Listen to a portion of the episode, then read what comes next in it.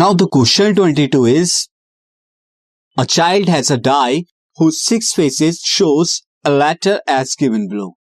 एक child के पास एक die है और जिसके अंदर जो है ये letters A, B, C, D और A फिर से एक और face पर लिखा हुआ है, यानी A जो है letter A दो faces पर है. The die is thrown once, die को एक बार throw किया जाता है.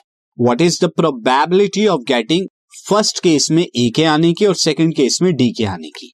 तो यहां पर हम देख लेते हैं, since number of total outcomes की अगर हम बात करें, टोटल आउटकम्स जो हैं कितने नंबर्स हैं, तो 6 होंगे यहां पे. अब फर्स्ट केस में number of faces having A के लिए कितने ऐसे फेसेस हैं जिन पर ए है, वो है 2. So therefore probability of A कितनी हो जाएगी, this comes out to be 2/6, यानी नंबर ऑफ फेवरेट अपॉन में number of total, that is 1/3. और डी आने के लिए कितनी प्रोबेबिलिटी होगी, तो उसके लिए आप देखिए नंबर ऑफ फेसेस ऐसे कितने हैं जिन पर डी हो, तो अगर हम काउंट करेंगे तो ओनली 1 है. आप देख सकते हैं ओनली दिस 1. सो यहां प्रोबेबिलिटी क्या हो जाएगी, probability of D is favourite के कितने नंबर है 1, टोटल के कितने हैं 6, तो 1/6 is the probability for the D.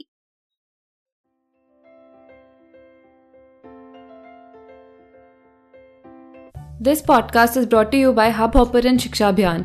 अगर आपको ये पॉडकास्ट पसंद आया तो प्लीज़ लाइक, शेयर और सब्सक्राइब करें और वीडियो क्लासेस के लिए शिक्षा अभियान के यूट्यूब चैनल पर जाएं.